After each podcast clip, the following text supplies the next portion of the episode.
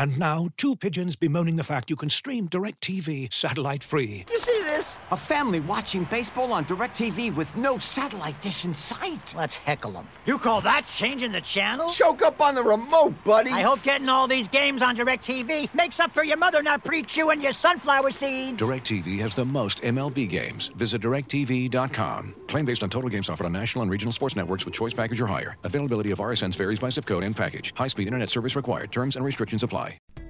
As you've probably heard by now, we've teamed up with BetMGM this season. We'll be using BetMGM lines to make all of our picks, and we'll have special offers for our listeners each week. If you haven't signed up for BetMGM yet, use bonus code The Athletic, and you'll get a one-year subscription to The Athletic plus up to a $1,500 first bet offer on your first wager with BetMGM. Here's how it works. Download the BetMGM app and sign up using bonus code The Athletic. Make your first deposit of at least $10. Place your first bet on any game and claim your voucher for a one-year subscription to The Athletic.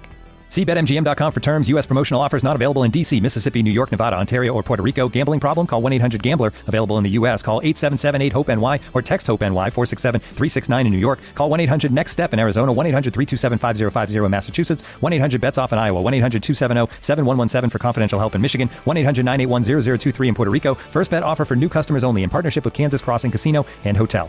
Don't forget, if you haven't signed up for BetMGM yet, use bonus code The Athletic, and you'll get a one-year subscription to The Athletic, plus up to a $1,500 first bet offer on your first wager.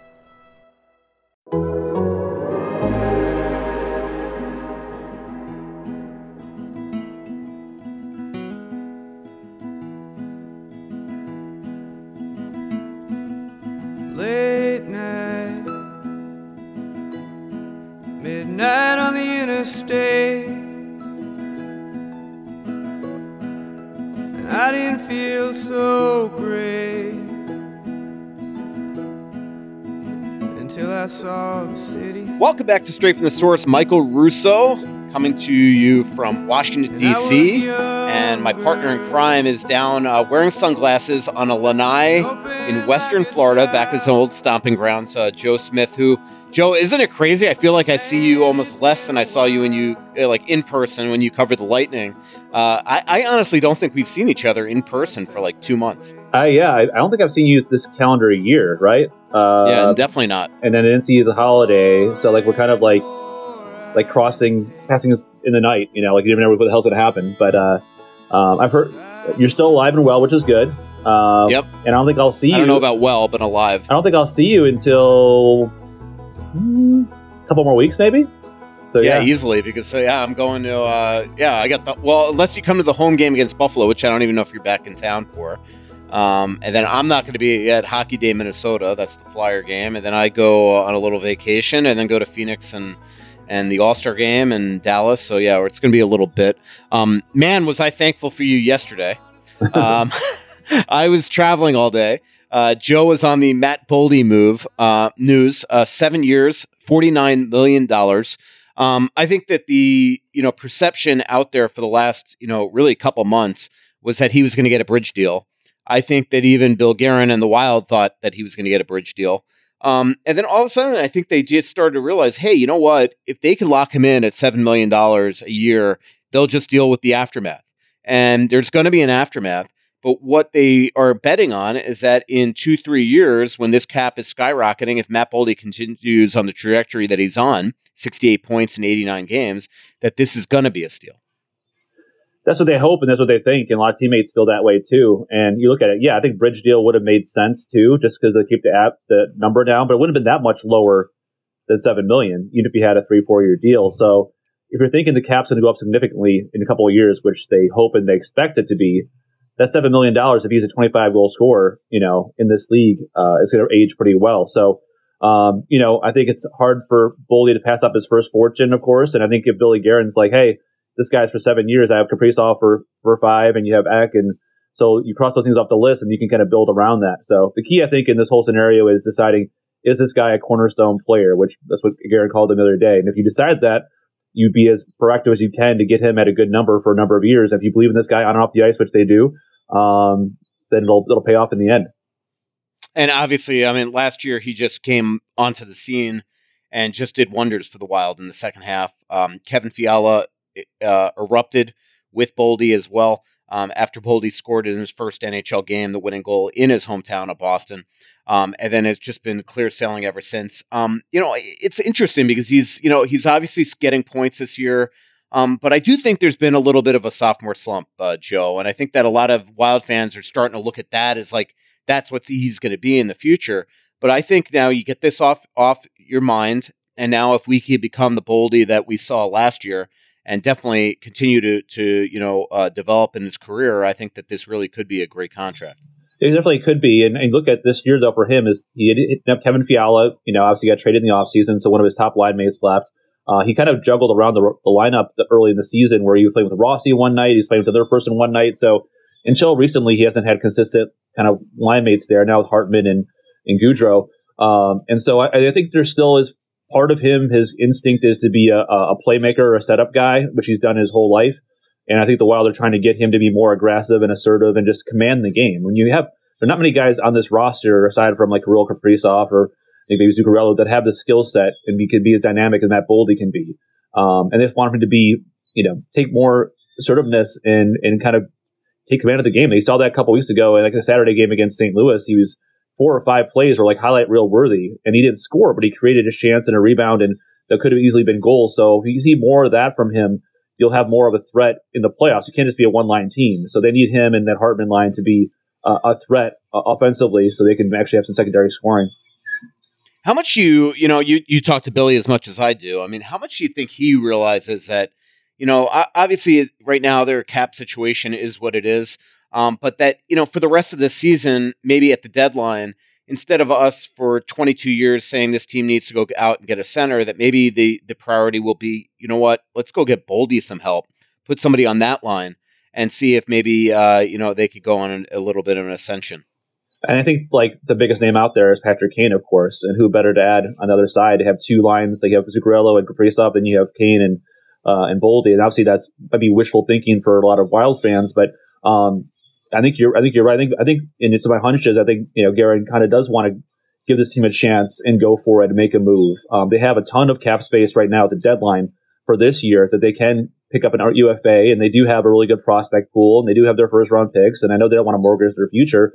Um, but I think it'll be interesting in the next three, four weeks to see this team will tell him are they good enough to, to, to win a round or two, or how, how much do you want to mortgage if you don't think your team is a cup contender? If you, if you, you want to spend a lot for your team just win one round and maybe make make some noise in the second round, or do you think you legitimately with one extra or two extra pieces can um, come out of a Western Conference that you know Colorado's down, um, you know Dallas and Winnipeg? If you think you have a chance to beat those teams um, that are ahead of you in the standings, then why not give you guys a shot?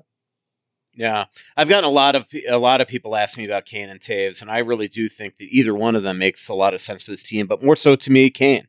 Um, you know, as you just said, I, I, just think that you know if you put him on that line, uh, you, you know, suddenly you have two lines of scoring threats, and then you add the Eriksson Ek line. Uh, I think that that that's a team that can make some noise. And the power play, look at the, what, what the power play would look like if you have him on there too. I don't know how that would change the configuration um, on the power play, but yeah, you have guys that can move from one power play to the next one, have more depth there. But no question, you need a couple scoring lines, and if you have the fourth line, those, those Reaves and Dewar and Shaw that can be really good plug-in physical line. You don't need them to play more than ten some minutes. Um, that's a really good line for a playoff uh, type team. Yep, exactly. And you know playoffs uh, a lot better than some of us, by the way. Um, let's, uh, you know, like when I look at the Wild trade board and or the NHL trade board that we're doing, there's other wingers there that make sense as well. A lot of Wild fans have asked me about Tyler Bertuzzi.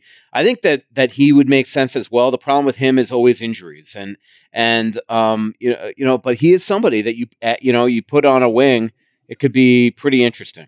I think so too. There's others like maybe not bigger names, whether it's Duclair or NSD, um, other ones that are not going to be cost you quite as much, um, that can make, be a scoring threat or maybe with a fresh start can, can do some damage for you. So I just don't think we're going to see a, a Horvat or a Boeser or a Chychrun or these other bigger names that are on there.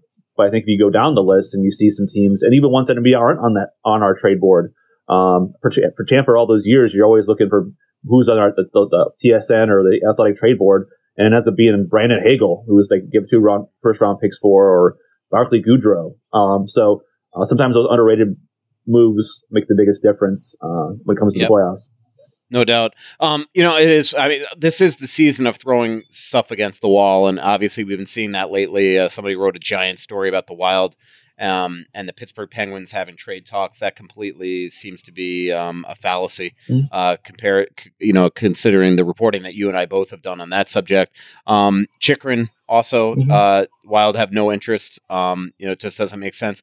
The one that still interests me is Boeser. Mhm. Um, but the only way that Boeser would make sense is if you know if if if Vancouver retained a ton of salary because obviously he's got extra term on his deal. Yeah, and, I, I asked Bill Gare another day uh, about that. I'm like, I know you don't like to give up asset for rentals, but isn't that pretty much your mostly your market right now? If you look at your cap space going into next year, they don't have a lot that they can really look at. Well, they, with the Boldy deal, you have nine million dollars left for like seven guys if you keep most of those guys. So, I mean, I'm I know that Twitter has a lot of good negotiators that say that's going to be easy, no no problem, but uh, I find it a little more tricky. So I think that they're in the rental market this year mostly, unless they could get a hockey trade where you, you move some salary, you move a guy that's established player on your team uh, that with term that you can maybe you know. And we've talked about that a little bit more in the last couple of days and stories on guys on this team who could be on the move for cap purposes. Yep, absolutely. Let's discuss that right now. By the way, I, I'm still waiting for us to an- announce the uh, Freddie Gaudreau eight years times one contract. Do you think he'll take eight years at eight million? Just get it done. I think they. Dean want- happy. I think Dean will want to go back to the 13 year, like give them this, give them Parise money, you know, and see if they can Exactly. lock him in. But hey, everybody knocks. Definitely Parise term. everybody knocks him. I get that in the love affair with with with uh, with Everson, but he's a good player, and in, at the right number, you know, very like you know, a guy you don't really think about a lot. He's not going to get a lot of headlines usually, at least especially with, with us. But I think overall, he's a guy that every team kind of needs, right? A Swiss Army knife, a guy who can play the penalty kill, a smart player, unselfish. You know, guys like him in the room. So I I think yes, he's not your superstar, but you know, I wouldn't give him eight by eight, but you know, uh, I'm sure he'll be getting a deal sometime this summer.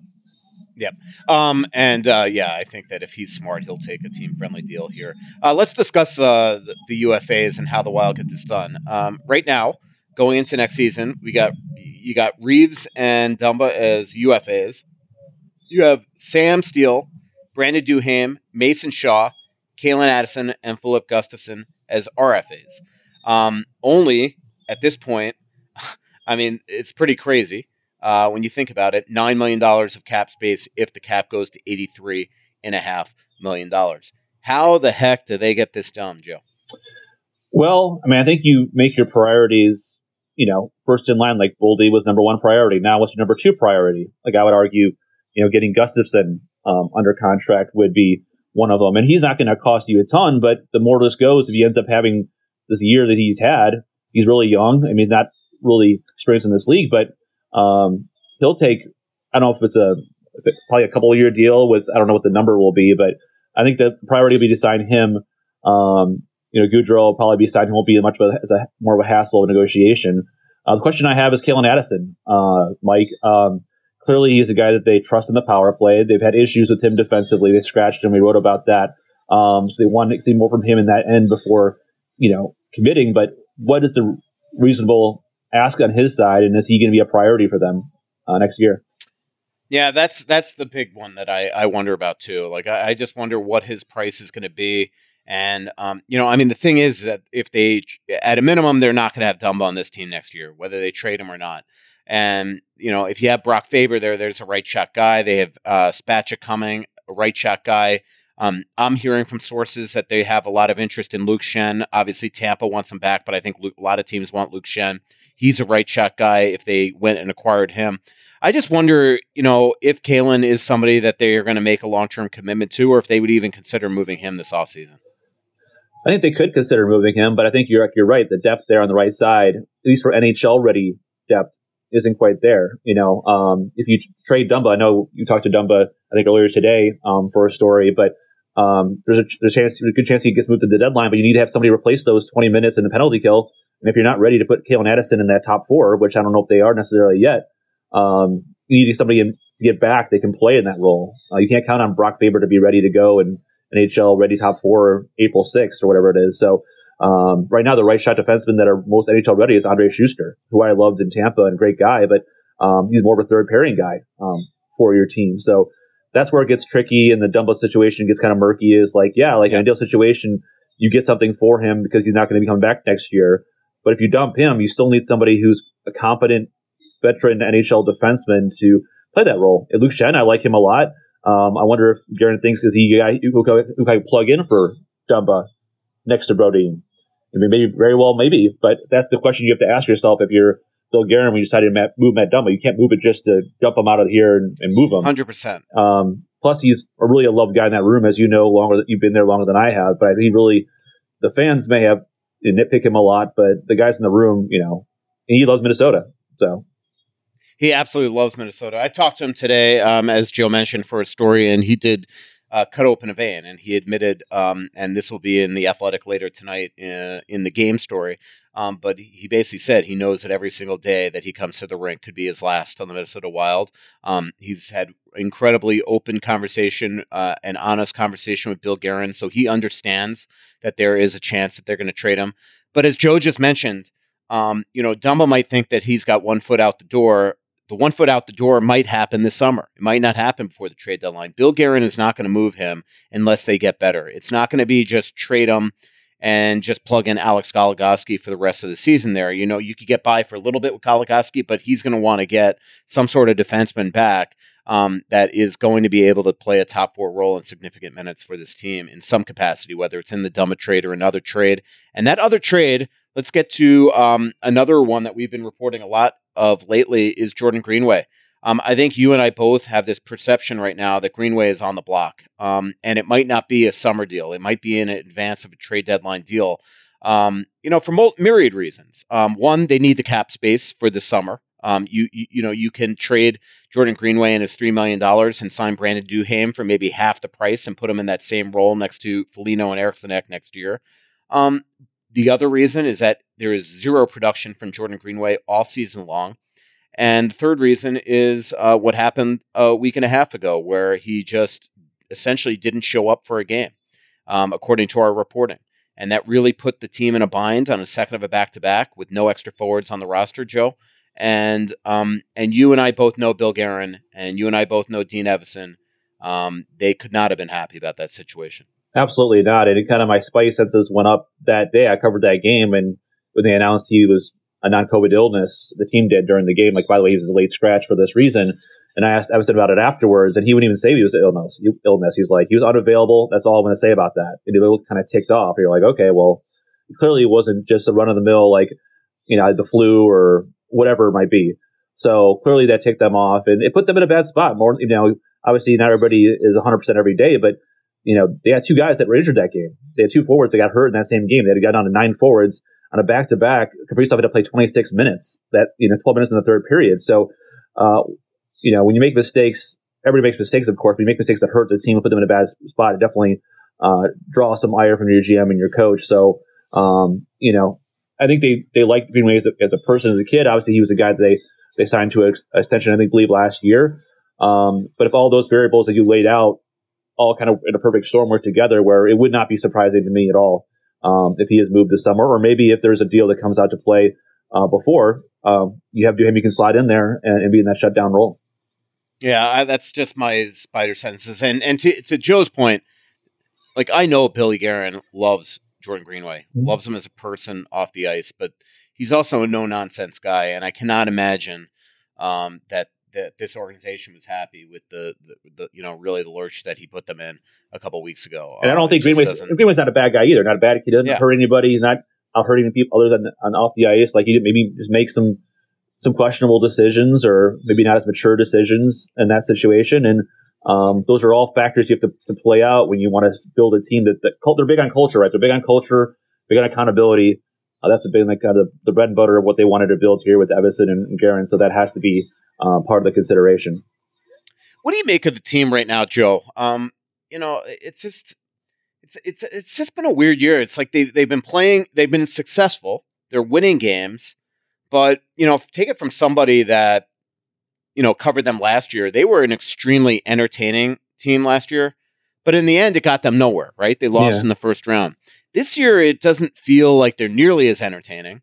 You know, they're winning games that they're not playing great in. You know, I didn't think they were outstanding at all in New York. They they defended well, but they weren't great in the offensive zone.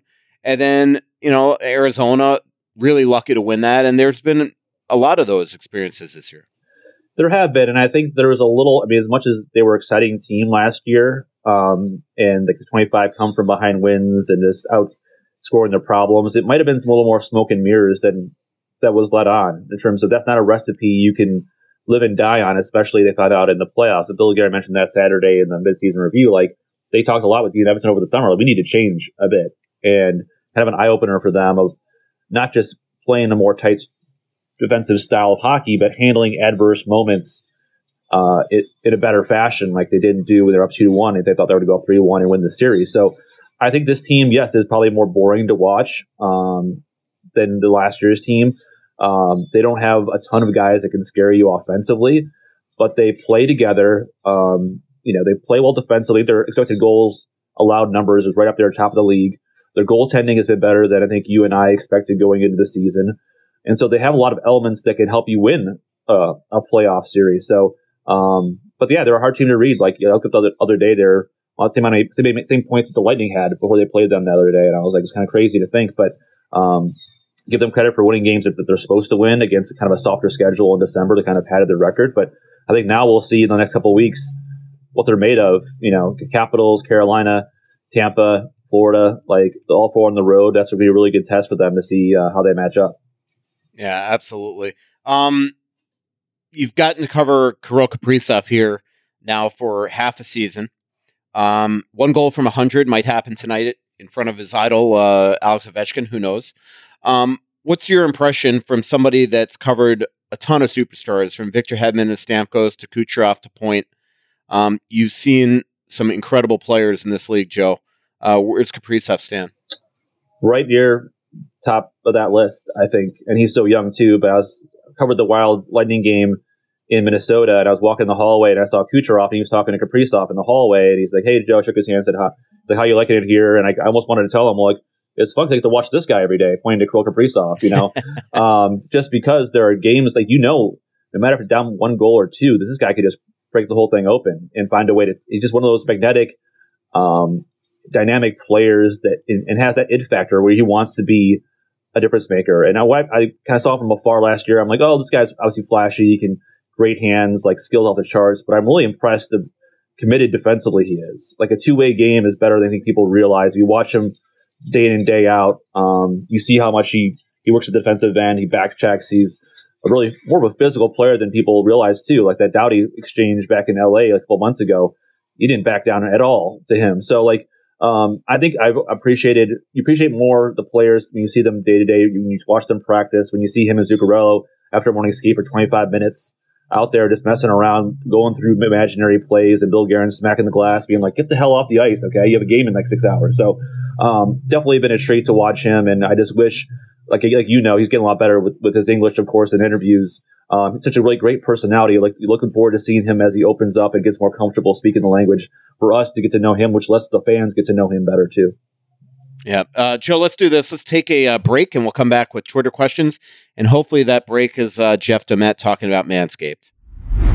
Looking for an assist with your credit card, but can't get a hold of anyone? Luckily, with 24 7 US based live customer service from Discover, everyone has the option to talk to a real person anytime, day or night.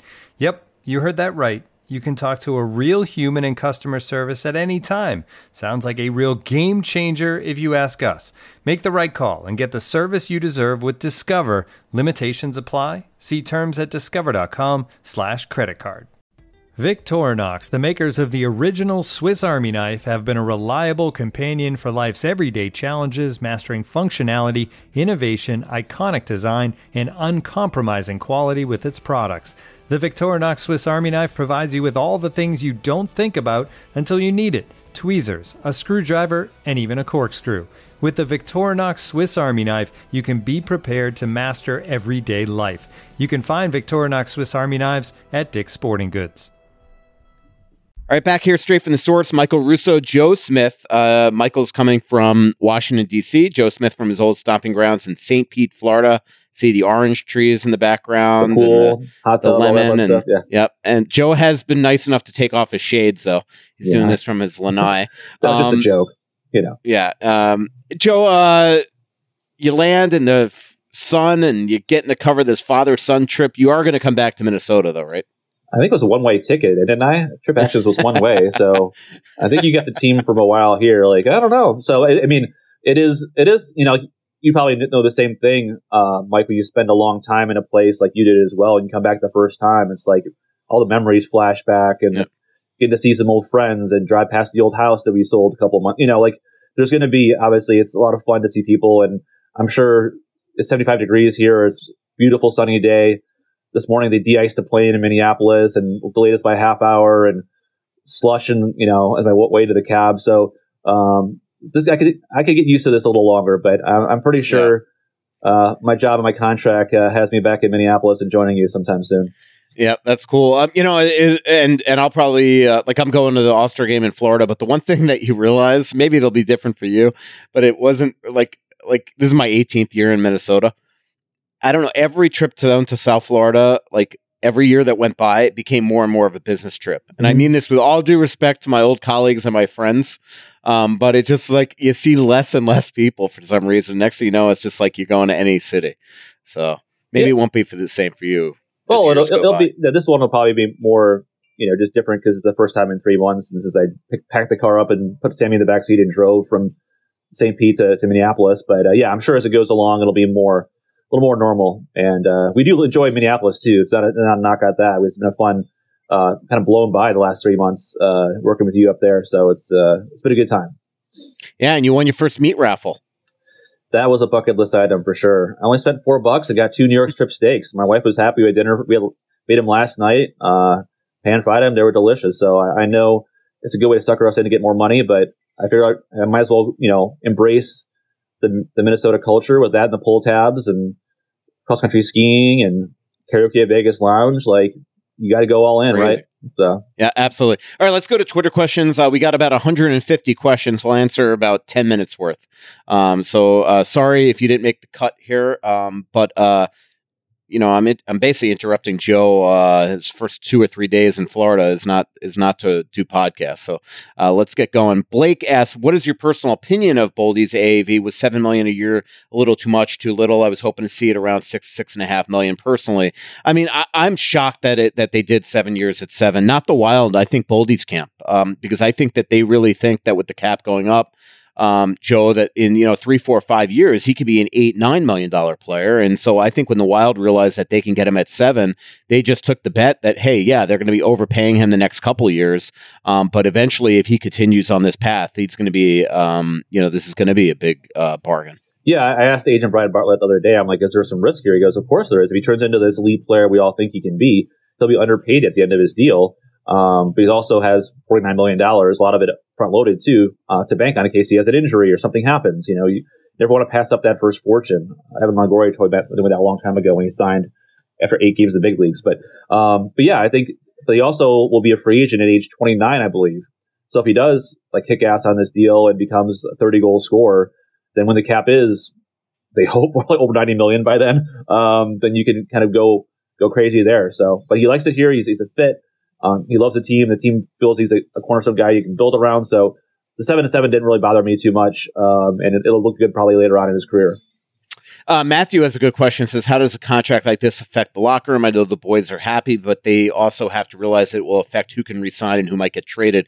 It's a great question, uh, Matthew, and that was one I was asking around the room today um, because it it does. I mean, you know, Matt Dumba, if he didn't know before, is not going to be back next year. He certainly knows now, and I guarantee you, there are guys like Jordan Greenway, and even though I think you and I both think there's no chance they trade like a Marcus Foligno or Ryan Hartman, I'm sure even guys like that start to think like, hey you know, could my time be coming to an end here? Because they all have calculators. They all know the math doesn't work.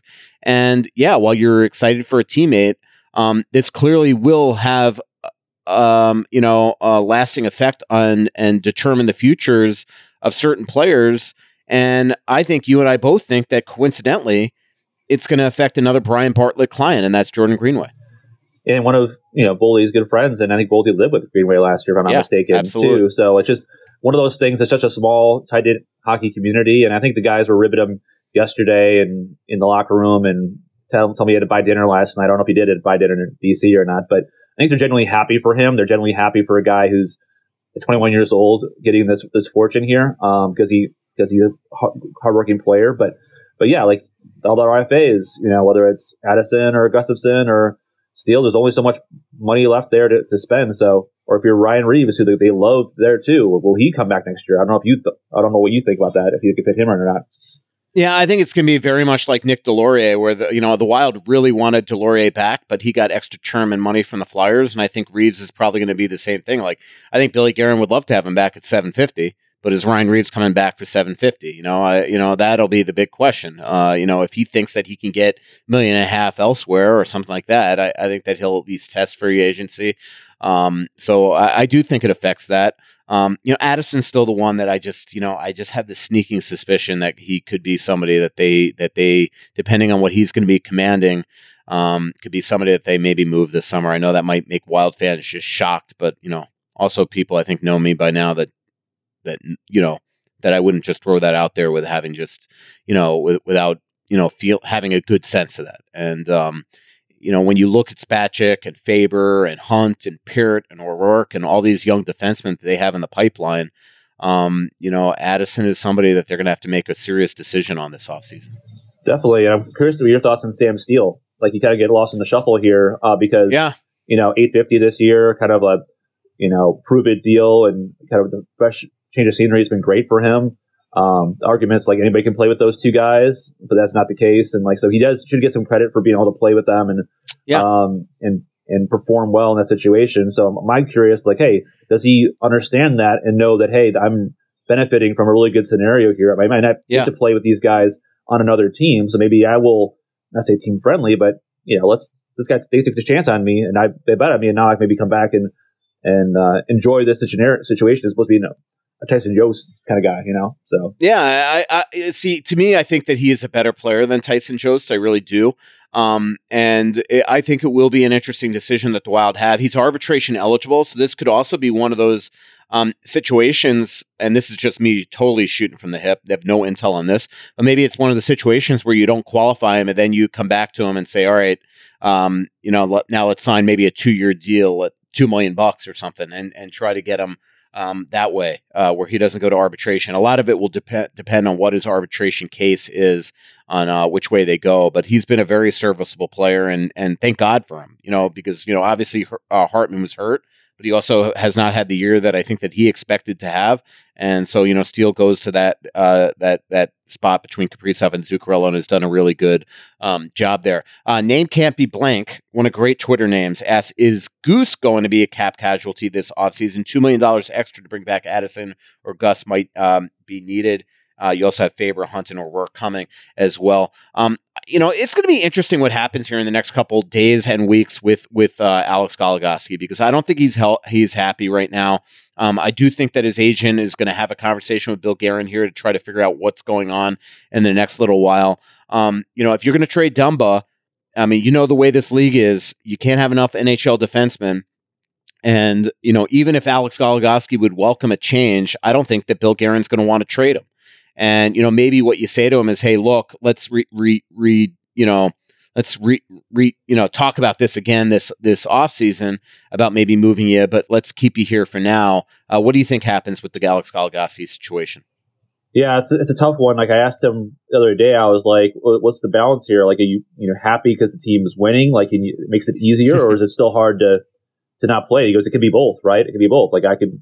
Be happy the team's winning, but I'm also frustrated I'm not playing. And he's a, been in the league for a long time. He's won a cup. He's um, obviously came back to Minnesota, his home state, you know, for a reason. He wanted a chance to play here.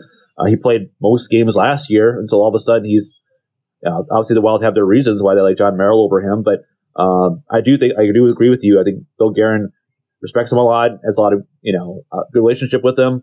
But he also knows the minute you trade a defenseman, you lose two to injury. Big time. And um, so I think, oh, especially if Dumba's in the block, I just don't see Goligoski going anywhere until at least the summertime. Then you can save some cap space then. Um, if he continues, he wants to play. Which last time I talked to him, he still wants to play. I don't think he's retiring yet, but you know, who, knows what'll happen in three months. Yeah. Uh, Tyler asks, uh, do you expect the Boldy deal to be a catalyst for other extensions to get done in the next so uh, three to six weeks? Um, what do you think? I, I think that they're gonna, as you mentioned, I think right now you start talking to Gustavsson and try to put that next peg. Um, you know, uh, uh, you know, I think right now what they want to do is get as much cost certainty as possible so they can count dollars and cents. So I think Gustavsson would be the next priority. You know, maybe you try to get Gaudreau done now, even though if you go to Gaudreau after the season, I think he's going to come back. Um, I don't think there's any pressure to get it done now. It's not like you're going to trade him at the deadline if he's unsigned and a pending UFA. Um, but really, is there is is there much pr- uh, of a priority to get anybody else done other than maybe those two? Those would be the main ones because you still want to wait and see on Addison too. Like if I want to see how the rest of the year goes out there, if, is in the lineup. So I think Gustavsson would be what guy I'd go to.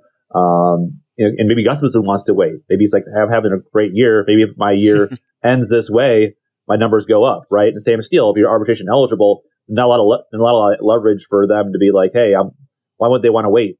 You know, if he's playing on the top line the rest of the year. So I don't know. It, it, it takes two to tango, right? So the Wild could want to easily want to go to Gustin tomorrow and say, I want to sign you a two year deal, but maybe he's like, well, let's, let's put a pause button here and let's see how the year goes and then see how much we can get in the summertime. Uh, Joseph said, I heard you tell a story about Craig Leopold calling the league about some stuff after a game when Billy Guerin had a family issue. Is this a common thing for an owner to do? Seems to align with all the culture talk. Um, yeah, what I said on a podcast or reported the other day is that after the Buffalo game, you know, I, I reported that day during that the day of the Buffalo game, Bill Guerin lost his father-in-law. And next day, I, next day, I happened to coincidentally um, shadow the Situation Room, and um, it was told to me in there that Craig Leopold, the Wild owner, had actually called the league because he was very upset with the officiating in overtime in Buffalo. And I don't think the league was very enamored with the officiating in overtime in Buffalo either, by the way. And um, uh, what I was told was that th- that is the first time in uh, since 2008 that Bill Guerin that that Craig Leopold has owned the Minnesota Wild that he has actually called the league. So I think it was uh, to to just you know get some pressure off Billy and not put him on, in that position. But I know the the Wild were very uh, very upset with that. But I was told that it was it was totally uh, the first time that's ever happened. Uh, here's a funny question: Bill Guerin's burner Twitter account, Joe. At probably wishful thinking, but do you get any sense that Freddie would do a team friendly deal for some term, much like Hartman did?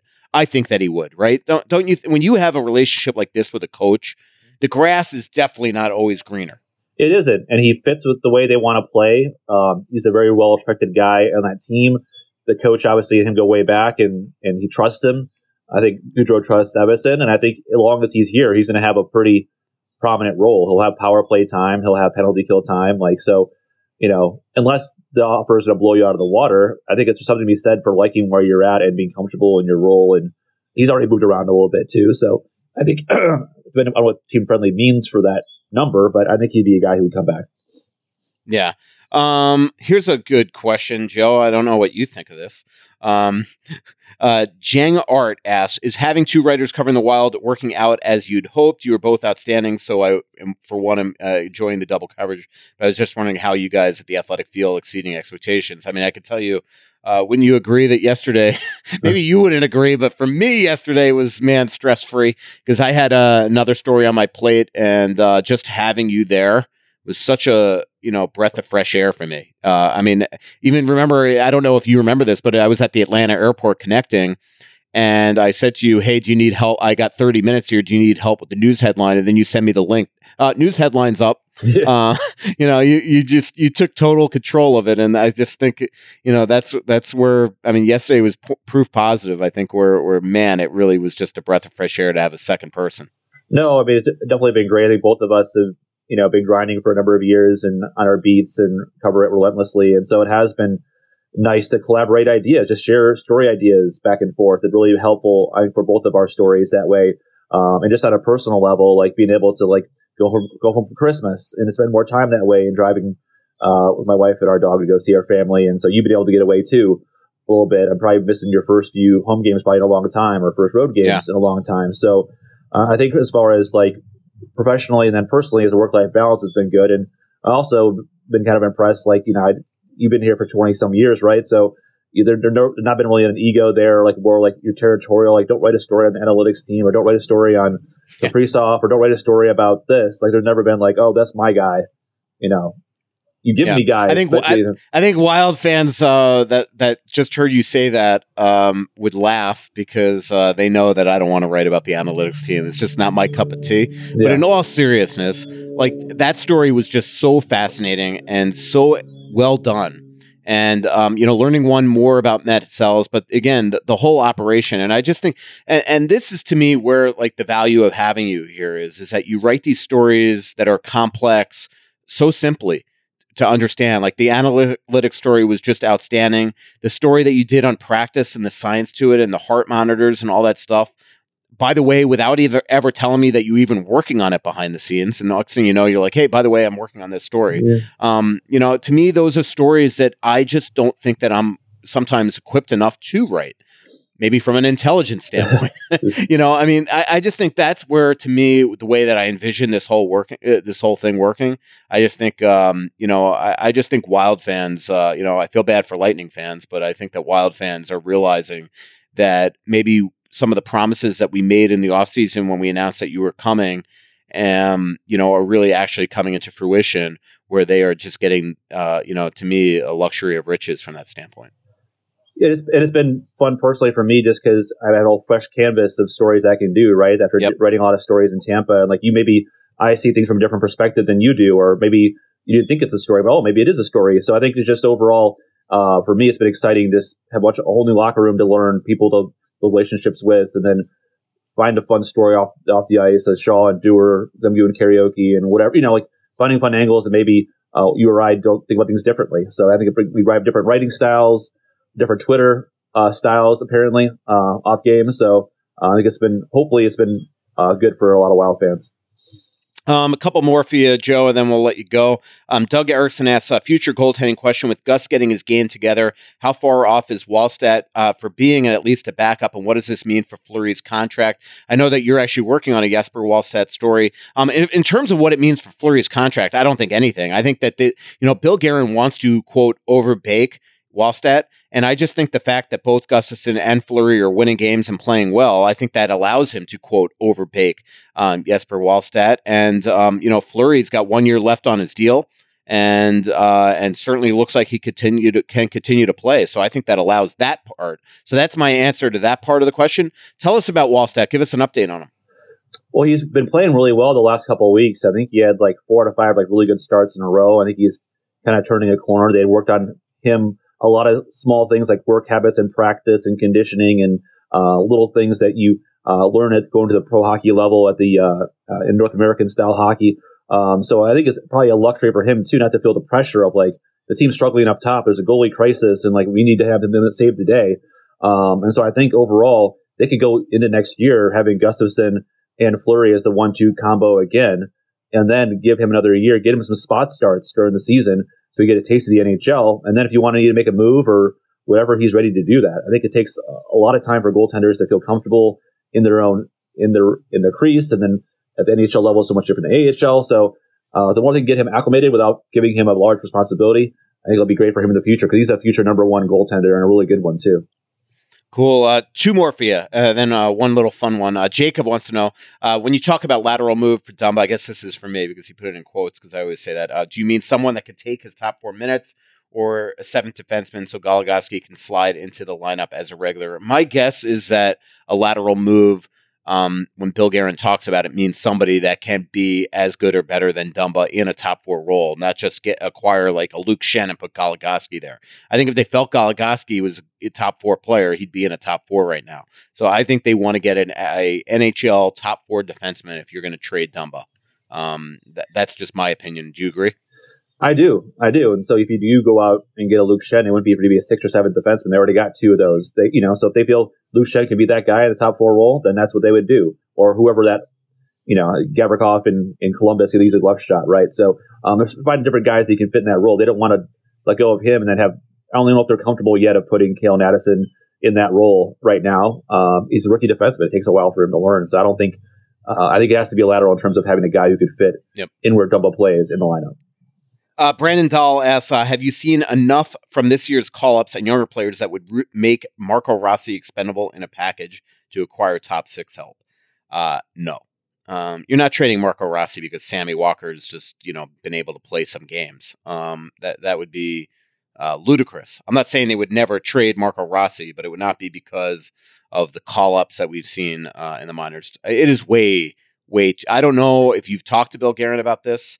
Um, but don't you agree that it is way too soon to give up on a Marco Rossi? Well, absolutely. I mean, I talked to Garrett, I talked to Tim Army, and who sees him every day in Iowa, and like, wait till this kid's 24 years old. Give him some time, right? Like, and the, with the history this organization has had up the middle at center, the last thing you want to do is give up a guy who could be a potential top six center playing next to Matt Boldy for a number of years, right? Um, or whatever my case might be. So, yes, it's probably been frustrating for fans. It's frustrating for Marco Rossi to be in Iowa right now instead of the Minnesota Wild, but he has a skill set. If he can just turn that switch mentality wise of just commanding the game and, and being that kind of alpha kind of player because he has a skill set. Um, I don't want to, don't think you want to give up on a guy that young, that talented this soon. Uh, Mahu02 wants to say, wants me to ask you, when am I going to go haze Joe Smith and do a meaty mailbag blog? We haven't done any mailbags this year, don't we think we, we probably should at some point? We're probably due sometime here before the deadline, right? And we can take, you know, at least instead of having you do the full media blog, we could split it up, right? Um, yeah. and pick on that way. Might have to do it in like eight parts, though. Well, just seven days in a week, right? Daily mailbag part seven, uh, running yeah. Saturday. So yeah, I think we tried some live rooms before. I don't know how much fans like them or not like them, but I think mailbags are a way for it to be permanent. And people, if they don't hear the live room or miss it or you know can't be there, to kind of have that stick out and kind of we can reshare that. So we should we should probably do one uh, come up here soon so people can uh, get their questions in and see how long we can go and just piss off our editor Jake Leonard. Yeah, absolutely. Um, hey, Joe, really appreciate you doing this. Uh, I want you to go enjoy the weather and a couple days of uh, R and R. Are you looking forward to the father son, or really the, it's the mentors trip? Uh, like I was talking to Matt Dumba this morning. His brother, uh, um, his brother Kyle uh, who played junior hockey, actually came on a, a, trip when he was 18 years old. His dad's been on a bunch. Um, in fact, the last one in Edmonton, his dad was on, and uh, he's on this one as well. But um, I, I got to think you always enjoy getting good stories out of this type of stuff.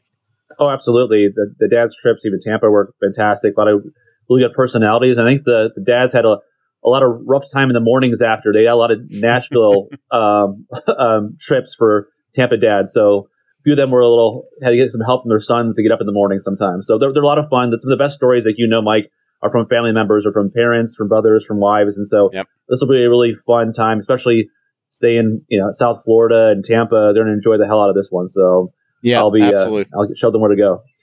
Yep. Uh, Todd Boldy, I would assume, is going to get a nice dinner either at Burn Steakhouse or the Meat Market or somewhere on Las Olas.